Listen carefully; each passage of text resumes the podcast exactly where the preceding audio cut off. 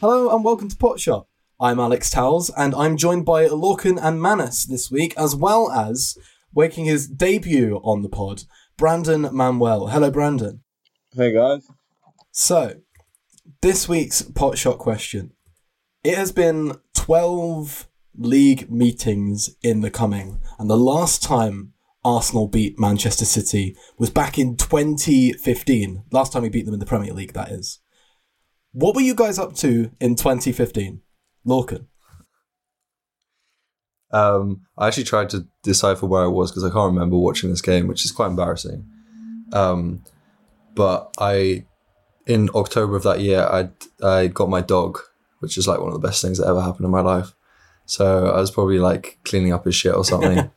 um, that December, yeah. Manas. I I can't I don't remember. 2015 I was I probably was partying somewhere I don't remember. Probably missed the game. I, because I can't remember that game for to save my life. I had to I, did, I did, went back and looked for the highlights couldn't find them. Brandon what were you up to in 2015 were you out in nappies? I was in primary school. I was probably I don't know playing in a sand pit somewhere or something.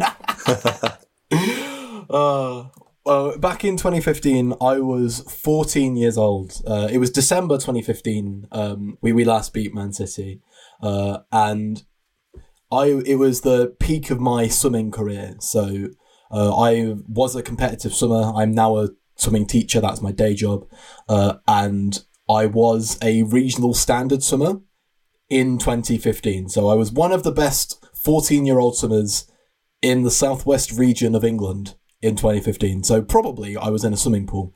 Um, but yeah. So actually, I, I peaked last time Arsenal beat Man City, which shows you how long I've been trailing off, I suppose. That was like my athletic peak as well. It's all downhill since yeah. then. it's been a big week, uh, a big loss. Our first competitive loss of the season against Lens in the Champions League, uh, which uh, we will not be digging into in this podcast. But not because we're ignoring it, but because we have a, a lot to say about the other game, uh, which was a win against Manchester City on Sunday. In what was a cagey tactical affair, Arsenal came out on top, as I said, for the first time in 12 Premier League meetings against Manchester City. Both sides were injury hit, City were without De Bruyne and Rodri and had a recovering Stones on the bench. Meanwhile, the Arsenal were without Saka and had a recovering Martinelli on the bench. Arsenal's out of possession plan, playing Rice at number 8 and Jorginho at number 6, set the tone, making central progression for a Rodriless City difficult. In the first half, it was City who had the more dangerous chances, almost scoring off of a corner and a couple of dangerous transition situations. But they ended the half lucky to not be a man down after two challenges from Kovacic that could be called orange card tackles, and he only picked up a yellow card for one of them. Arsenal went man to man in the second half and exacted more control on the game, limiting City to a single shot in the second half. Substitutions were the story with four men from the bench combining in the lead up to Martinelli's goal in the 87th minute, just as the game looked like it was petering out into a draw. 1 0 to the Arsenal. Well, we've finally beaten City after so long. How are we feeling, lads? Lorcan, Lorcan, how much does this mean? Yeah, loads. Um, I'm not gonna lie, it's more relief than like pure like jubilation or um because it is that psychological hurdle which I feel like we might have surmounted. Obviously, this is like the whole narrative part of it um, in the community shield. But like you know, I, I do think, and I think last year we proved that we we can be uh, of the same level um, as City, but you can't really expect a challenge if you can't beat them. And we didn't do that in the two matches that we needed to last season. Um, so to have sort of beaten them in the first two games of the season with relevant context, like two completely deflected goals, but it doesn't one of those things where it doesn't really matter how it happens; it just needs to happen. Um, so I'm I'm really relieved and also really happy. Manas, how about you? Yeah, I think uh, I'm gonna say it's a relief more than you know. I I, I was so relieved we finally beaten them in the league. Um, yeah, and, and I felt at the start of the game, just looking at how both teams approached it, that I was saying to myself, you know, I'm going to take a nil nil here. I'm going to be happy with that because n- neither team was creating too much, and then we just got a lucky break with that goal. Um, so yeah, I think I'm I'm way more re- relieved that we can get that off our backs and uh, let's see what happens at the Etihad. Brandon, you've got a little bit of a different perspective because you're actually a Manchester City fan. Obviously, you'll be feeling a bit different to us about this result, but does this mean as much to City fans as it does to us Arsenal fans? I mean, not to me personally, because again, I don't think that the performance was bad uh, to say. I feel like the absence of key players, you know, Rodri, De Bruyne, kind of impacted us a lot more than a lot of us thought it would. So I'm not necessarily disappointed or anything. I just feel like it was a well played game by Arsenal and nothing really of concern to us, really.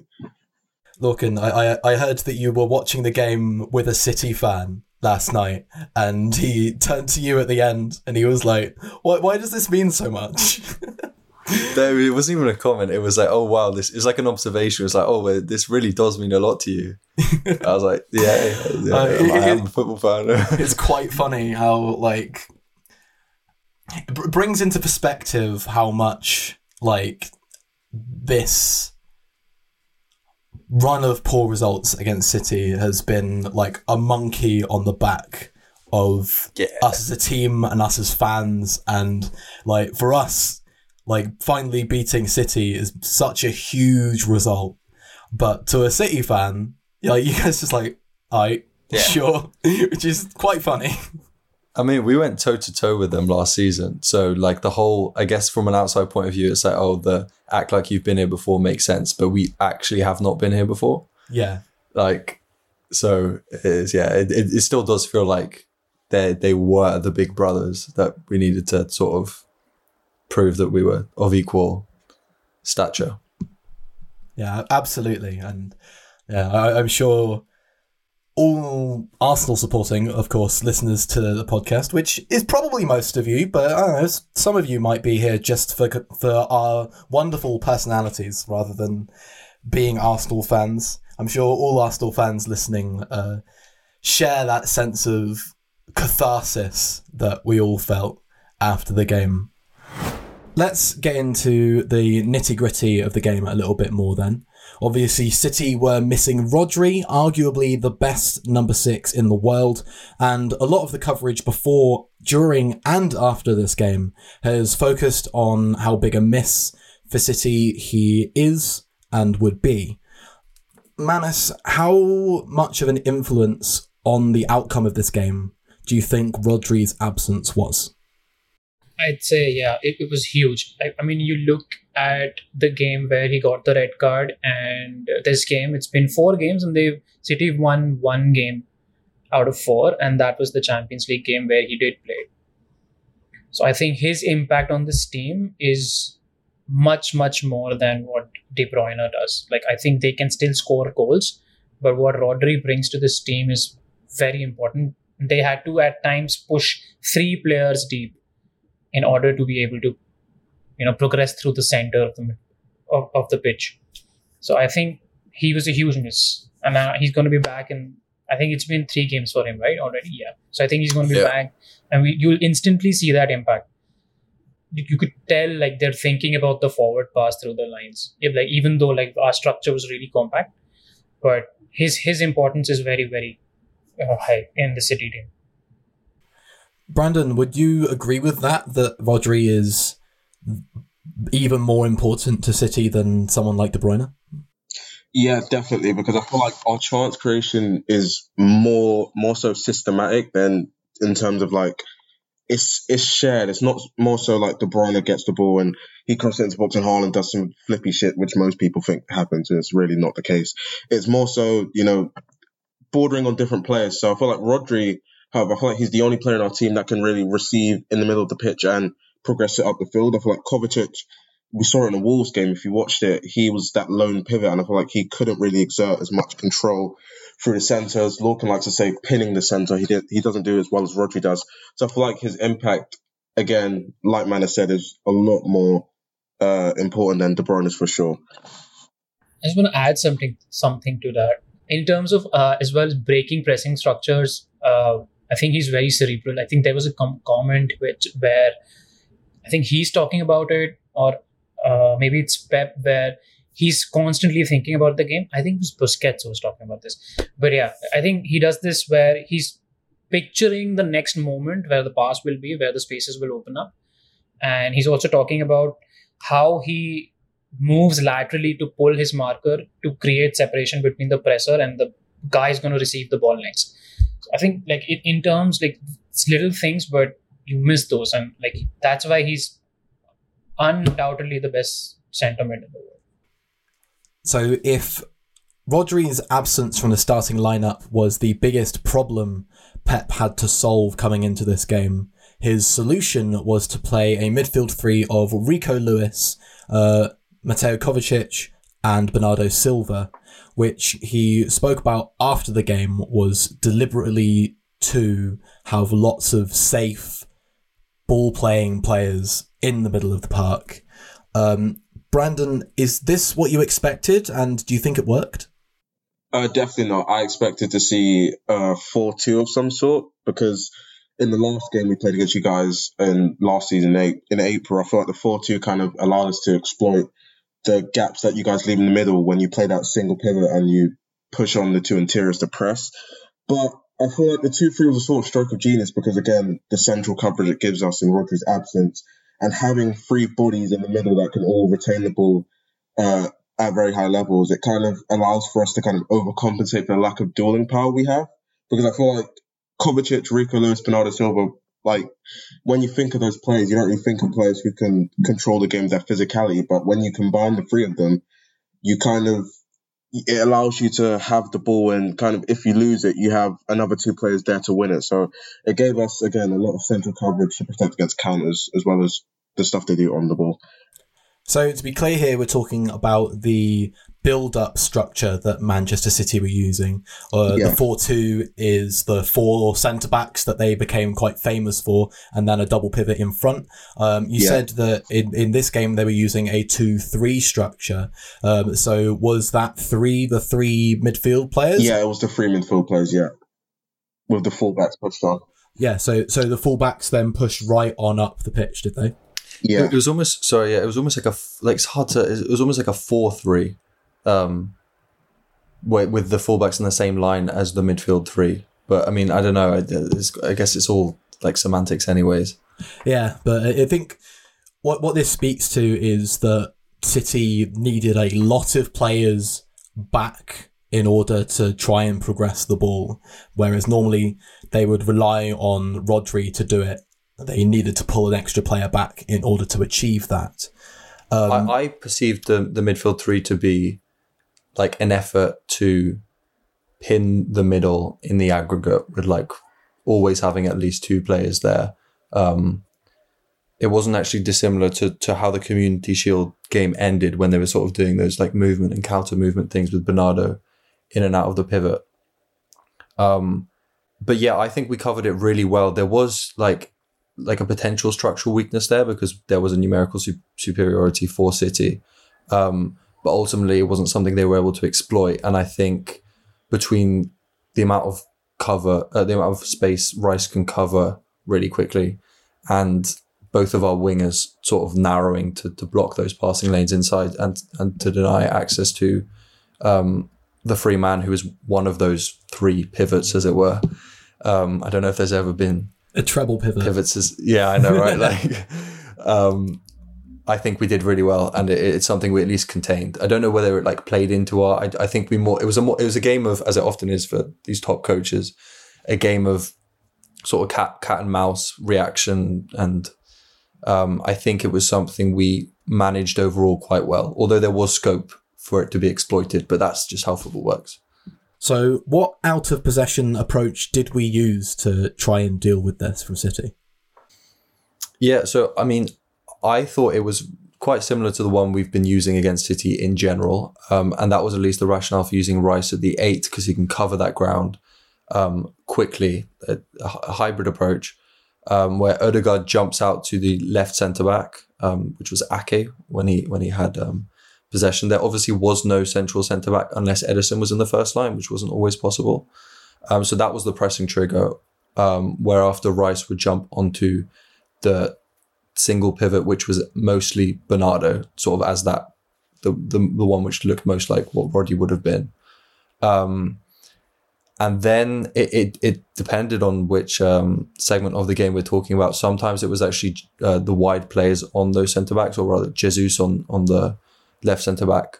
But more often than not, Jesus was sort of doing, and same with Trossard on the other side, doing this sort of conservative thing, uh, where they were blocking passing angles inside while also being wary of their blind side, which was where the fullbacks were sort of holding width, but not necessarily high and wide. Um, and then Jorginho sort of at the beginning of the game jumping when we were a bit more man to man, and also at the beginning of the second half, um, but also being helped out again in sort of the aggregate with Rice sometimes next to him when we were getting ready to transition back into a mid block, or when we were engaging high in that block. It was one of the defenders coming short, uh, coming yeah short. So sometimes it was Gabriel, or sometimes it was White because both of their City's wingers were sort of narrow. Um, but it was all situational. I know that's kind of a um, a complicated description there. Um, but yeah, I think we handled it quite well. Um, I think our out of possession approach, uh, I think Lorcan explained it pretty on point. But I'm just to say we weren't as aggressive as we used to be in the last game. And I think this game's approach is is a direct consequence of what happened in the last two games where we lost. And we got like in the league last season, like got slapped absolutely in the key game uh, I think this time there was a lot more discipline and and you know we wanted to keep the center compact, but just because the city players are so technically high level players, they were able to still retain the ball in tight tight spaces and bring it out, but not like they usually do. Right? They they're not able to find th- those vertical balls straight into their strikers or Alvarez. I think I don't even I, I can't remember Alvarez touching the ball that much or receiving you know sort of vertical pass. There were some instances, but yeah, they were able to progress. I, I'd say, but you know like down the sides, but not directly through the center. Yeah, not able to punish us in the same way that they have been in recent games, uh, and I think this is something I've seen other people talking about um, post game as well. Uh, for example, friend of the pod, John McKenzie, uh, talked a lot about how Arsenal's out of possession approach in this game was a consequence of last season in that we've become increasingly more conservative with our press, letting City have the ball in early stages uh, in an attempt to stop them from being able to hurt us on the break. Yeah, I, I completely agree with that. Um, also, in like the particularity of this game, it's also it's an approach that we've, we've adopted on a macro scale this season. Like we we did that for um, United and we did that for uh, Tottenham as well, who wouldn't necessarily you wouldn't necessarily expect to command as much respect as City. Um, so I don't think it's complete. Which I'm I, obviously I'm, John isn't saying this either, um, but it's not like complete PTSD um, of going man to man against City back in back in whenever it was what May April. Um, but yeah, no, I, I agree with that. But largely, I'd say the the approach was to just send them wide and get them to play a long ball or like a hard ball in like in into the block where it's harder to control. So I think in that case we sort of worked, uh, but there were there were instances where they did break the press, and they they found Alvarez, they found Foden, they found uh, Haaland once or twice, so I mean, and they're going to do that because they're a great technical team. Uh, but on on a large macro scale, we cancelled each other out. Yeah, and we were set up in such a way that when they did find Haaland or Foden or Alvarez, we were able to snuff that out pretty quickly. Brandon? Yeah, I just wanted to add, I feel like Lorcan mentioned it briefly in his last monologue about how you guys use Jesus and Trossard quite narrow in your second line. I feel like a pattern that we didn't really explore enough was that kind of long ball to the fullbacks to get high. I feel like we saw it in the first half. I think it was a chance where Gvardiol received a long ball in behind White, but he didn't really. I think he went backwards and we restarted again. I feel like a direct consequence of you guys trying to deny that kind of central play in between lines was there was a lot of space for us to exploit on the wings. But I feel like when you have your fullbacks high, Arteta must have just thought, thought to himself, what's more dangerous, Foden getting the ball between lines or Gvardiol getting the ball in the wide left channel? So I feel like direct consequence of us trying to play centrally was we kind of lessened our threat in the wide channels. Yeah. We, we've talked a lot about City's pivots, their treble pivot, if you will. Um, but let's talk about Arsenal's pivots, Jorginho and Rice, both of which I think we'd all agree had great games. Um, we saw Jorginho struggle and get bullied a little bit in the game against Spurs, but in this game he was much better when under pressure, um, being able to get a foot on the ball and keep the ball uh, really, really well. Manas, what do you make of the decision to start Jorginho? So before the game, I think there were certain lineups doing the rounds where people were saying that they did start Partey and Rice, and I, was, I agreed with that. But when I saw the team sheet, uh, I was okay with it because we needed somebody who can actually progress uh, vertically, and he's you know like he can turn on the ball while facing the ball as well at times. Uh, and Rice gives you that central defensive cover where he's just basically going to snuff everything out.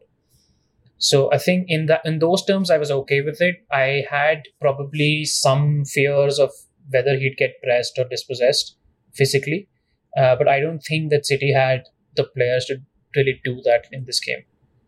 So yeah, I, I think on, largely I think I was okay with it. Yeah, I remember talking in after the Spurs game about how a large part of the reason why Jorginho was so open to be bullied was the lack of physicality in the midfield, um, with Havertz and Odegaard lining up alongside him. Having Rice in the left eight spot does go a long way towards uh, relieving that because he balances out the midfield a lot more in terms of physical profile. Um, Lorcan, how do you think Jorginho did? Yeah, I, first of all, I, I was shitting myself. I love Jorginho, but like I, would say I tweeted before the game that like if you told me a couple of years ago that our title contention would rest on the shoulders of not being drawn out in the press with Jorginho as our six, and as we know, our our single pivot is um, tasked with cover, with a lot of like zonal to man um, responsibility. Then you know I don't know what I'd say, but yeah, he had an amazing game. Like genuinely, probably my man of the match. Um, I, I think it was I think it was amazing. I think he was just as good slowing the game down and, um, helping us get a foot on the ball, circulating back to Raya, um, helping us establish possession as he was actually speeding play up. There were a couple of times where he spread play quickly to the other side to launch a sort of a, an attack, keep an attack going. Um, he was really good at just staying still at the right times, something we've talked about on this podcast before. The ability to to pin and and that sort of horizontal connectivity that we talk about. Um, with there's a there's a good skill for pivots and, and to provide that angle support. And well, then he what was do you also mean about hor- horizontal connectivity again. sorry, yeah, um, horizontal connectivity as in being able to to make those lateral passes with your back to goal, stood inside the block, or not necessarily stood inside the block, but be able to spread play basically in the first phase or the second phase, um, which helps aid progression. It's one of like the hardest things I, I personally think um, about football. Have sort of that have that 360 image of the pitch in your head, um, and be able to pass sideways and um, establish um, or maintain possession. So passing Um, sideways, but good. Yeah, yeah, yeah. No, p- passing sideways and good. No but there. Yeah. Um, um, but yeah, and, and equally good at something else we talked about, vacating his zone, which is something we, we, you wouldn't necessarily um, associate with a single pivot like Jorginho, because he's more in that Rodri mold of of standing still and and um, being the simple pivot, as it were. But I, I just thought he was really, really, really good. Jorginho had a great game. Um, but alongside him was Rice, who also had a great game. We've seen him play a lot in the pivot role um, and do really, really good stuff and some less good stuff. Uh, but pushing him up to the left eight makes his role slightly different. Um, Brandon, Do you disagree or agree with Pep in that in that Rice was worth the money that we paid for him? He should have. He should have cost more. That guy is. he's unbelievable. I'm so jealous that you guys have him. I wanted him next to Rodri so bad. Like I've not seen a defensive midfielder have that big of a zone of influence since like prime Makelele. Like he's unreal. Like I feel like every time we actually tried to penetrate you guys centrally in the block, he was just there, like with those massive legs. Like he's he's unbelievable. I feel like his ability to just kind of shut off zones on the pitch is invaluable. Like he's he's he's ridiculous.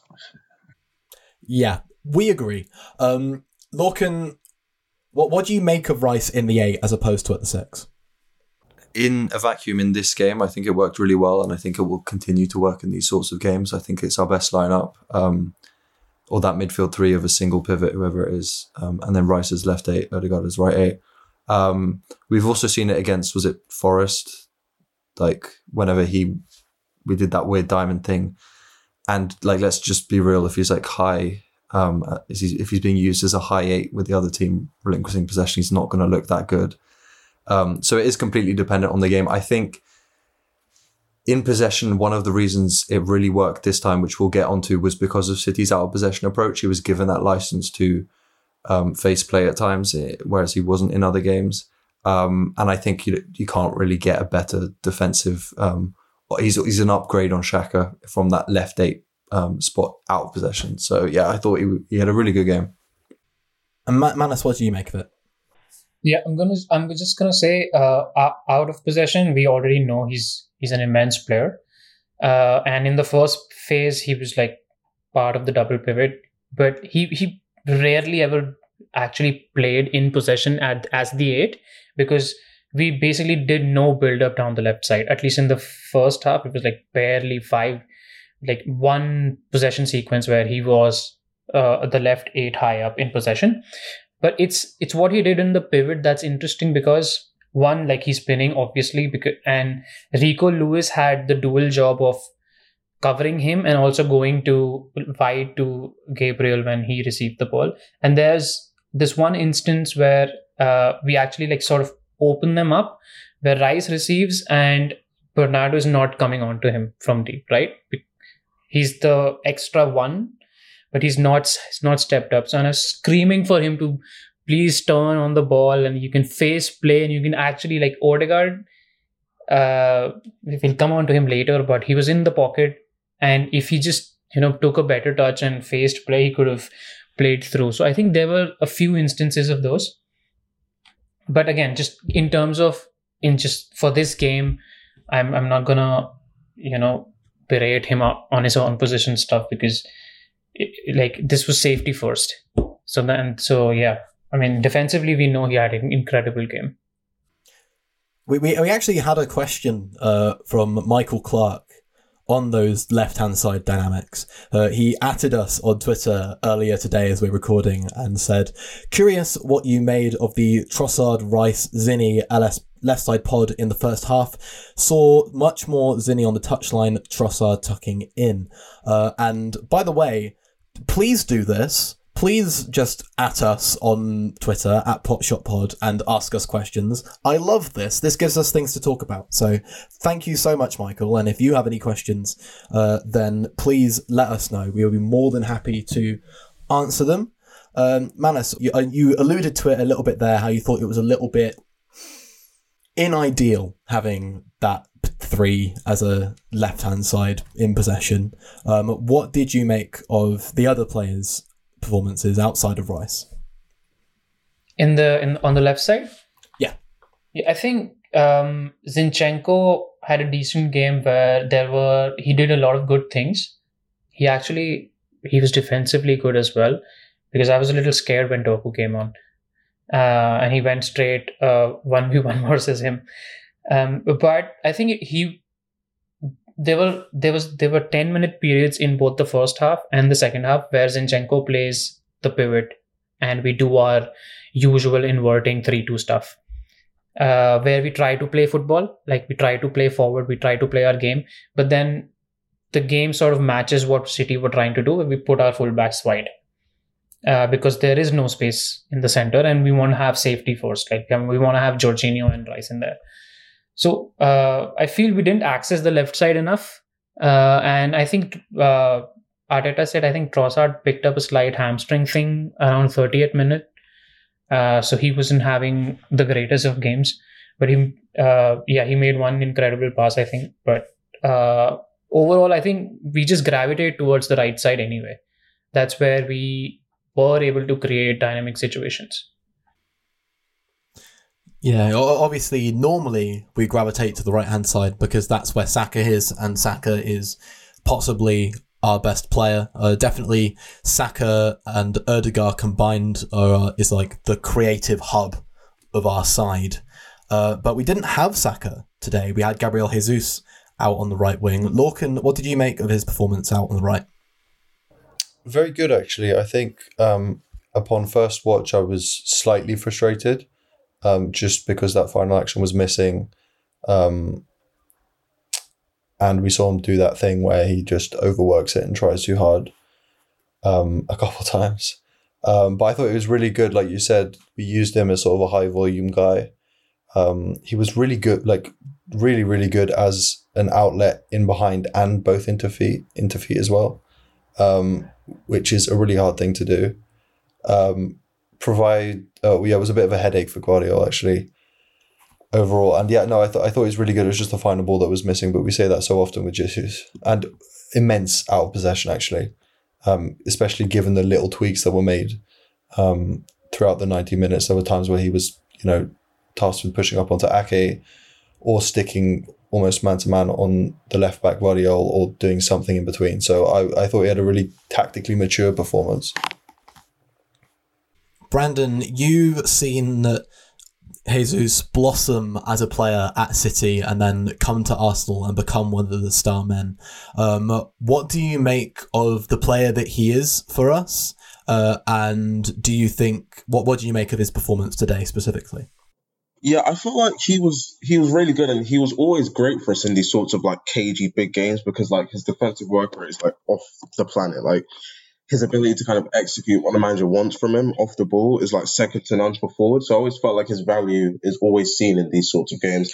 And I feel like on the ball, he gave Gvardiol a lot of trouble. I feel like Gvardiol's strengths already aren't defending out wide 1v1. I feel like Jesus, uh, his aggressiveness on the ball was really, really good. And I feel like that was kind of maybe a pattern you guys didn't exploit much, trying to get him isolating against Gvardiol 1v1 out wide. But I thought apart from that, he was he was brilliant today. I mean yesterday, sorry. While we're looking at how Arsenal performed in possession, let's look at the other side of the coin and talk about how City performed out of possession. Uh, we mentioned before how this was very much a game where the two sides cancelled each other out. And that means that if we were pretty good out of possession when City had the ball, then City must have been pretty good out of possession when we had the ball. Brandon, what do you make of how City approached this game out of possession? Yeah, I feel like it was, you know, standard City, which is, you know, on the ball when you guys had the ball in your own half. It's that sort of zonal kind of man to mark and hybrid system where every player kind of has a double responsibility where you're responsible for being the kind of shadow player for the player behind you and responsible for pressing in front of you. And for like on goal kicks, though, what was really interesting is we kind of used Ake like really, really aggressively. He was kind of responsible for kind of following Odegaard deeper, which I feel like you guys maybe didn't take as much advantage of as I thought you would. I feel like if you kind of gave the ball to your right centre back and kind of look for those long balls towards the middle, like how we used against you in April, I feel like that could have been a pattern you kind of used a bit. So I feel like it was kind of usual City, but there were weaknesses, especially with Ake kind of being responsible for Odegaard. So, yeah. Fair enough. Um, you, you mentioned Ake had a little bit of trouble um, with Odegaard. Can you go into that a little bit more? Yeah, so you guys were kind of building in that sort of 4 2 base. Uh, and I feel like what we kind of, how we responded to that was okay, we're going to go man to man against that six, but Odegaard was still deeper. So I feel like, you know, in those situations, what I thought we would do was kind of drop one of the interiors and shadow Odegaard, but we kind of left him roaming in the middle and just told Nathan Ake, if that ball goes to him, it's your job to kind of follow him deeper. And I feel like you guys didn't really take advantage of that as much as I thought you would. You kind of played about a bit in the in your own half and then kind of looked to find them. But I feel like if you guys went early to Odegaard, that could have been a pattern for you to score. Uh, Manas, do you agree? And why do you think we did that? Yeah, I think um, because uh, I, I took screenshots in the game, and what Brandon is talking about, I was just looking at my where I put my screenshots, and Odegaard was much more central in midfield in this game than he usually is, where he's sort of like wider. Um, uh, it, it was to I think it was to exploit Bernardo as the six, where he's responsible for laterally roaming the field. Uh, but so now Bernardo has a dual responsibility of jumping, and then Foden has a dual responsibility where he, if Ake is not coming back, Foden has to come back, uh, come in to stop Odegaard. So there were we could have exploited that, where if our pivots would have split, it could have created central passing opportunities for Raya, but we didn't do that and it's again it's the same instance that i'm talking about where uh, where I was, I was saying Rice received and he took a bad touch and he could have faced. Odegaard was free in the middle because Bernardo sort of, uh, I think he's seen Trossard dropping and he's went to him and it's there's a huge space in the middle.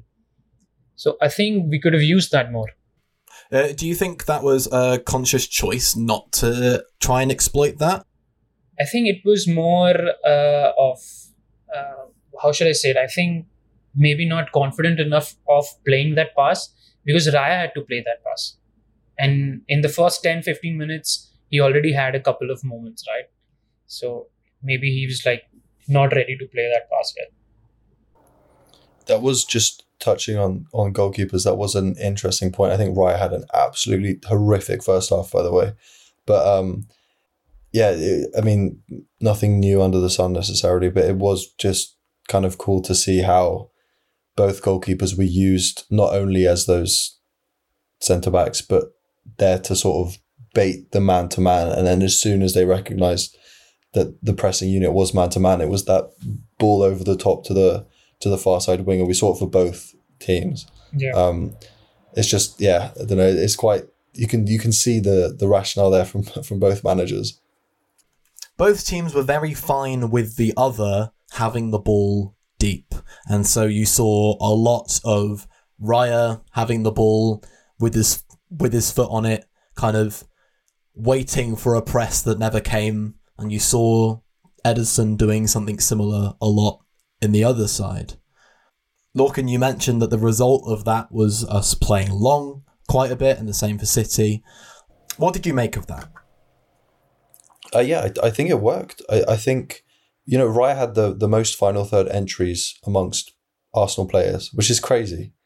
Um, uh, despite that first half performance, which I, I, genuinely, there were like five mistakes, um, which aren't really necessarily being talked about right now. It's fine, move on.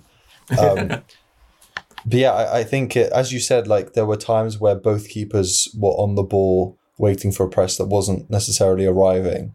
Um, and there were actually times where Raya almost got caught out, I think twice, which I thought were going to be goals for City, especially that first one. But the thing about doing that, about about baiting the press, is even if you don't bait, like, you, you still bait like some level of engagement. Um, so if you all these like minutiae, if you orient your body a particular way as if you're going to pass to set off a potential passing trigger, then obviously that impacts how one player does a mini jump and then how so you can kind of alter it, again like I, I know there's this whole thing on twitter people hating the idea that this is a game of chess but goalkeepers know this. They're, they're instructed because they're the furthest man back but also because they're now this auxiliary centre back they know that they can or the good ones at least know that they can alter the the structure and the particulars of the block um, and you can see it because as soon as like there's a little movement from one of the forwards, is there it is. There's there's a space that's opened up. There's it's all about like controlling the distances, I guess, in in in these hybrid blocks. Um, but yeah, I thought I thought it worked well for City as well. Actually, obviously, I was paying more attention to Arsenal on the rewatch, but um, Ederson got City out of trouble a couple of times um, well doing the same thing. A, a peek behind the curtain here is that Lorcan wrote our podcast plan uh, for today's episode. And one of the questions he's got written down is about how Arsenal looked relatively comfortable with the ball despite City's notorious excellence when they are out of possession. Uh, but you've also just mentioned how we looked really nervy at times in early build up. So could you please square that circle for me? I think like I from from I, I approach these games from a fan standpoint where the ones I remember are the ones like the April game where we get suffocated in the press because City can do that. Um, and I, in retrospect, I shouldn't have been surprised, especially when I saw the starting lineup with those three central midfielders who are really, um, really small, um, and they don't have many dual winners in the middle of the pitch like Arsenal do. But we've struggled in build up this year situationally at times when when on the odd times that teams have engaged us. Um, and we haven't both times that we've played against City, which is just like counterintuitive on one level, but on another level it isn't. Um, because we've had this tendency of vacating uh, our pivots, vacating the middle, basically to be an extra man facing play when they have the ball. And what that does is that kind of sacrifices the, the structural integrity when you're building because there's no one in the middle anymore. Um, and teams can jump and that can activate a high press. But City w- didn't do that because there was no incentive for them to activate that high press because ultimately in those 50 50 situations, they're going to lose more than they win because of the profiles of their midfielders. So it's sort of a quid pro quo where the in possession stuff can't necessarily be separated from the out possession stuff. That's so sort of my rambling on that. So part. City, sorry, let me just make sure I'm understanding yeah, yeah, you definitely. right. Uh, so you you're saying City weren't pressing us high because if they pressed us high, we would have just got around them easily because they were playing quite a lightweight midfield. Is that yeah, yeah in short, was, there was definitely much more scope for that to happen, and it was something, at least in my mind, that Gu- that Guardiola was. I could say Guardiola. Guardiola was wary of. Um, I, I, and again, this is where I want to go to Brandon about this. Um, and then, but just quickly on whether that was at odds. I don't think that's necessarily with at odds with us looking shaky. I think that was more an individual thing on Raya's part, um, and also just the, the risk that comes with using your goalkeeper who's meant to save shots um, as someone who's now a ball playing centre back for all intents and purposes. Um, and I think City did generally well, especially in the first half, in activating that high block into a press without jumping, jumping, jumping, which is sometimes what we do. Um, and what Pep would have instructed City not to do um, in in this, at least in my mind. Would you agree with that assessment of City not jumping in that way, especially because of the the midfield pro- profiles, um, and whether you were expecting our us to have so much success in in sort of in possession. I certainly predicted the first half to be a sort of affair where we'd have forty percent possession, you sixty percent, but then I didn't necessarily think about who you'd play. So yeah, just your general thoughts on it. Yeah, we're definitely less aggressive than how we usually are off the ball in terms of, like you mentioned, the jumps. I feel like the focus was more so block the space in which you have to play locally and just try and force those long balls towards the back line. Because while we didn't have as many duelers in the middle, I feel like our back line again is still quite physical compared to yours. We have like Definitely. players, four players over six foot one plus. So I feel like like you mentioned, there was no incentive for us to kind of jump and press aggressively because at the end of the day, Rico Lewis is not being Declan Rice in a duel dual football. So I feel like, yeah, you're right. It was more so block the space locally and just try and force long balls over the top to Vardy or to Walker to Ake, where they'd comfortably win it over some of your forward players. On that note, let's have a quick break. After the break, we will discuss the substitutions that were made over the course of the game and how they changed the approaches from both sides. But that will be after this, in the words of Seb, in the words of me, sweet jazzy jingle. What a lovely break that was. Um, if you're wondering why I called it a sweet jazzy jingle, that's because in the last episode, which I'm sure you all listened to, um, Seb said that it was a sweet jazzy jingle and said that that was something I say all the time. I'm pretty sure I've never called it a sweet jazzy jingle in my life. But hey, here we are. I've definitely called it a jazzy jingle, but never a sweet one. That's a weird word. Yeah, that's a Sebism. That that's a Sebism, yeah. um, so there, there you are, Seb. It's a sweet jazzy jingle just for you. Um, the second half was a story of substitutions, with lots being made and many of them having a decisive impact on the game. The most decisive of which being Gabriel Martinelli, who was the first to come on, replacing Trossard at half time. Um, we've talked a lot in recent weeks on this podcast about how we've missed Martinelli's pace and directness and the outlet he offers us in attack. Manas, what impact did he make when he came on? Yeah, he basically changed the game for us. Like essentially, like first touch, control, step over, and then control. He comes in and puts in an incredible cross. Uh, that just lifts the game, right? Because up until uh, at least in the first half, uh, after the first 10 minutes where we did pass well, we didn't like create anything basically uh, of substance. But you know, you need you need somebody to come on and say, you know, I want to play in games like this, like this is where I want to compete. And he did, and he came on, he competed. Uh, he was ready to receive the ball under pressure, turn, run with it. So yeah, I think he basically changed the mood around the stadium. He changed the game. Uh, Lorcan, how would you contrast Martinelli's performance to that of Trossard, who he replaced? Uh, what did he do differently that worked so well? Yeah, I mean, I guess simply put, they're just completely different profiles, aren't they? Um, Trossard, as as Alex um, doesn't stop saying, and rightly so, in my opinion, is much better in central areas. Um, just will not stretch the back line. Um, his dynamism is directly limited by his his more limited zone of influence out wide.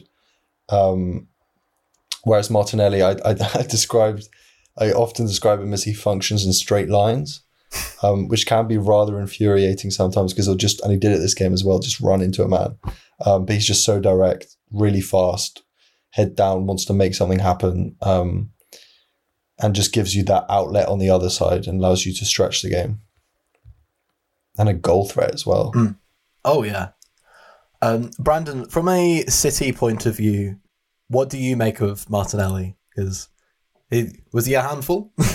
we think yeah, he was a handful. Put, he puts the fear of God into it because, like, he he has this mindset where no matter who's in front of him, he'll just attempt the one v one. Like usually when we play teams with Kyle Walker right back, the left wing will get it, and then he'll kind of look at Kyle Walker, hesitate, play it back. But Martin just has this kind of go mindset all the time where he'll get it and just attempt to pull something off, even if it doesn't work. So I feel like that kind of stretched us out a little more compared to when Trossard has the ball, where I feel like he was kind of had that natural inclination to just recycle it. So I feel like, yeah, like Lorcan said, that added dynamism just kind of injected that pace and momentum in the game, which kind of led to your goal. Obviously, this was only a 45 minute appearance, uh, as big an appearance as it was. Uh, but how much of a lift do you think it will be, Manas, to have Martinelli back fully fit, Touchwood, after the international break? Yeah, back like we, we just go straight back to basics. Uh, he's he goes straight back into the team um, because he's highly important of the left wing. Even though I know like we've been so lopsided towards our right side this so far this season, um, but then there's an always an opportunity right with him there and he's going to be just that dog of a footballer where he's just going, going, going. I know, I know, it can be frustrating at times with him, uh, but it's important that he's in the team because like his mindset and mentality is what like is basically what makes him stand out. And we really miss his ability. We miss his fearlessness one v one when he's not on the pitch. Yeah, we, we saw it in midweek against Lens. I know we said we weren't going to talk about this game, but hey, it's come up.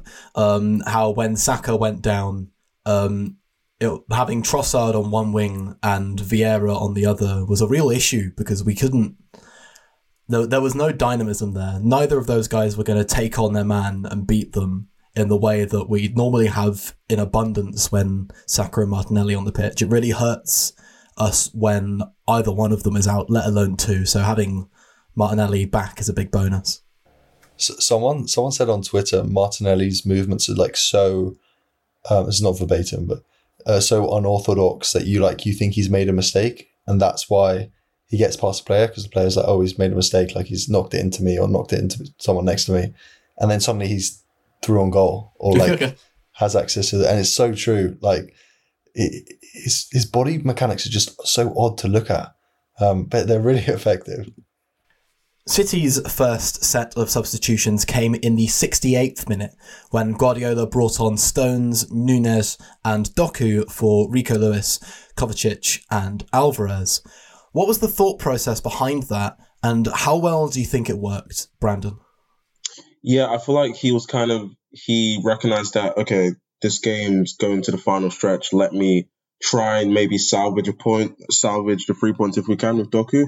And I feel like it kind of led to a downfall in the sense that we played a lot more looser than we were for the last like 60, 70 minutes. And it kind of led to the game going a bit more end to end than he had liked. And then I feel like you guys brought on Tomiyasu. I don't feel like I was after Doku or before, but I feel like Tomiyasu dealt really, really well with Doku whenever they faced up 1v1. So I feel like that didn't really have as much of an effect as we thought it'd be. And I feel like Nunes, he was great when he came on, I feel, because his ability to kind of accelerate the game from a standstill was kind of second to none in the Prem. And I feel like compared to Kovacic, he's so imposing when he gets on the move and it allows us to kind of progress it without needing five or six passes like maybe a Kovacic does. Yeah. Uh, um, so the Arsenal triple triple sub in which Tomiyasu came on came in the 75th minute, whereas um, Doku, Nunes, and Stones came on in the 68th. So there was a few minutes there. Um, but yeah, um, Made him switch sides. yeah, Yeah. bullied the hell out of him so much that he I mean, trained Shepard to try and go at Ben White. That I mean, that's apparently why Tommy. I mean, we've seen our, our fullbacks, particularly on the left hand side, make make those underlapping runs. Timber did it when he was playing there, um, but I think that's why he did it. Um, this is not me psychologizing. This is I've I've seen this um, in that Tomiyasu was given the license to supposedly push forward and and be a, a bit of a weird, unconventional um, outlet because Doku changed sides. So it's funny how these things happen. What what do you what did you make of um, Doku Manas? Because um, a lot has been made of his dynamism and how direct he is for City in his early City career. A lot like Martinelli in a way, but he didn't have the same game changing impact as Martinelli had. Yeah, I think there was one instant, like right before our subs and in between, the, like the time when they came on. I think we were starting to tire as well, so uh, we just went a lot more deeper into our pitch.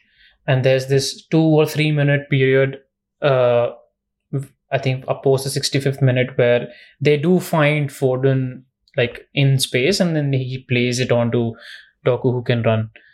Um, yeah, I think he was the main guy I think who probably Pep saw. I think Brandon mentioned it as well. Who's going to change the game, and he did. Like all he did was like come go dribble dribble dribble. Um, even in his own half deep in on the left side, he tried to dribble through all the pressure. But I think uh, we dealt with it uh, pretty well.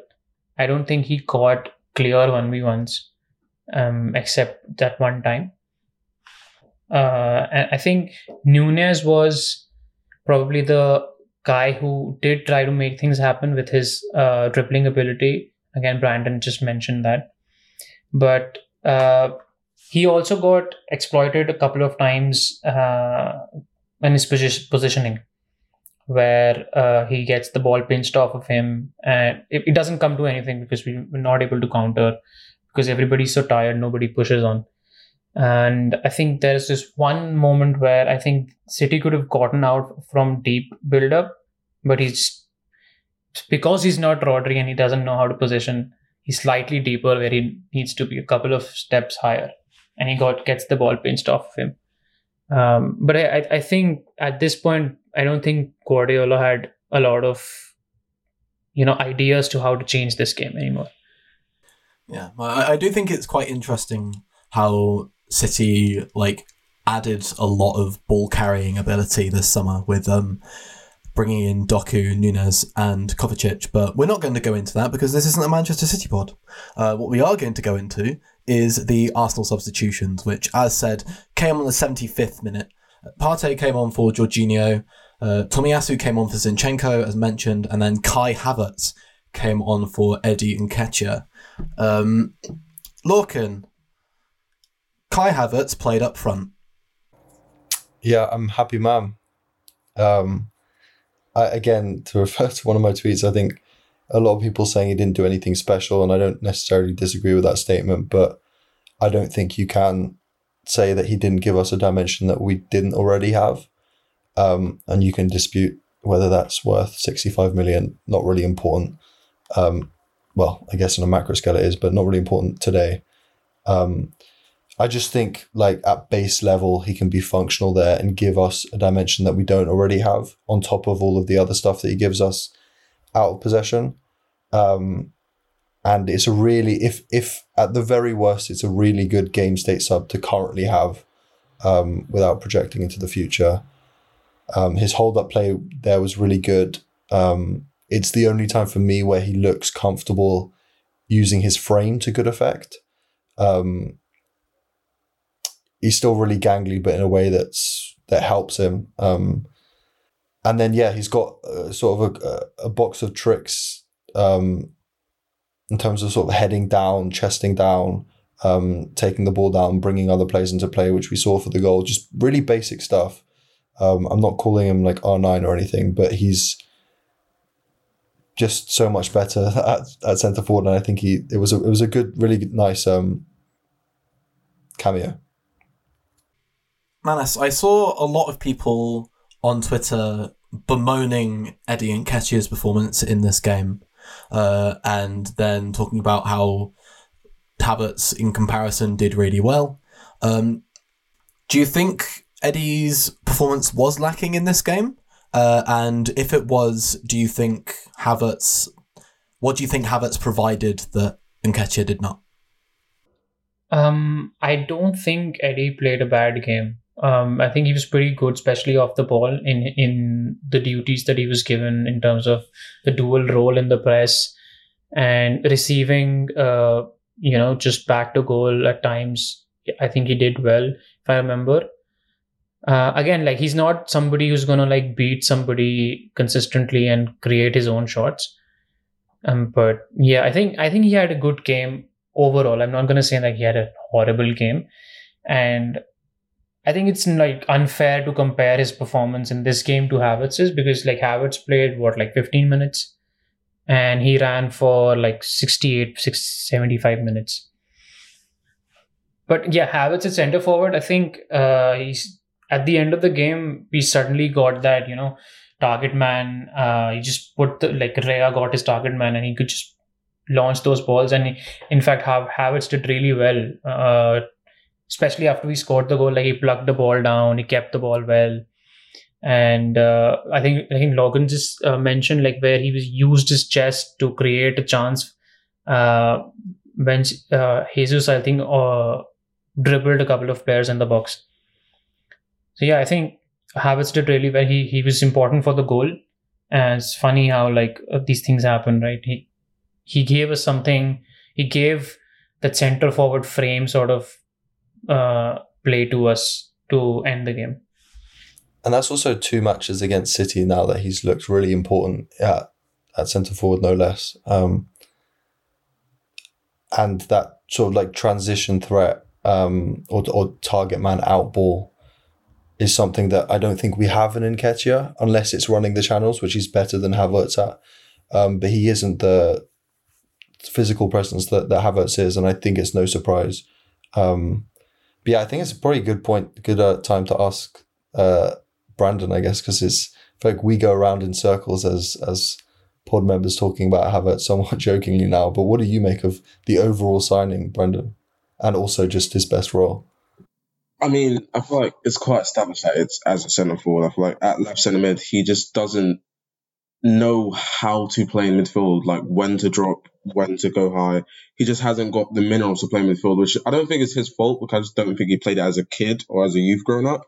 So I feel like centre forward kind of it maximizes the efficiency of his game because I feel like Havertz is best when he has his little touches in the build up as possible when he's just allowed to focus on scoring goals. And I feel like physically he's as good as anything because I feel like our centre backs they kind of struggle to deal with him compared to other centre. It reminds us of when we played Brentford because Ivan Toney always gives us trouble when we come up against him because he's able to pin our centre backs back, and Havertz has that same effect. So I feel like just trying to get him as many minutes as centre forward as possible would kind of make the signing make sense to me. So I feel like he's definitely a striker for sure.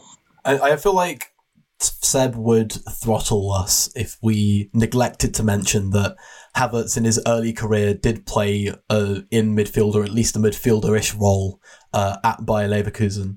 So uh, it's not like he's never played midfield before. Um, but I'm certainly no expert on early career Kai Havertz, so I don't really have anything to add on that point other than to say that he has played midfield before. But um, yeah, I, I think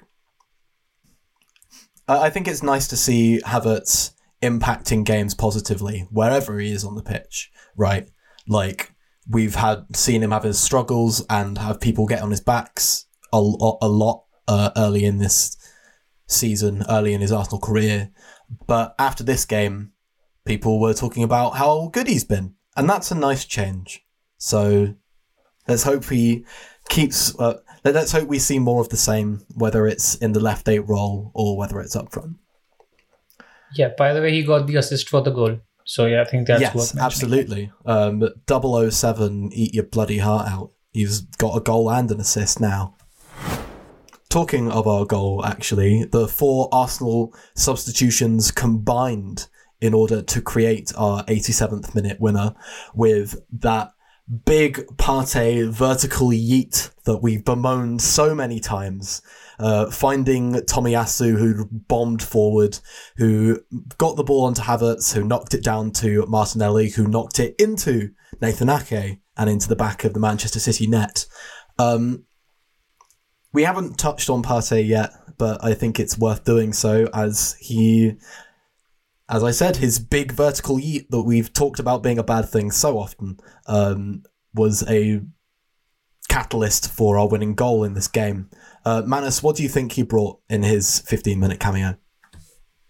Uh, I think just security in the center, and like I said, like I would have preferred if he started, but I understand fitness reasons. Uh, but I think I, I didn't see him do a lot of vertical passing, if I can't remember the last 15 minutes. Uh, but yeah, he just brings security.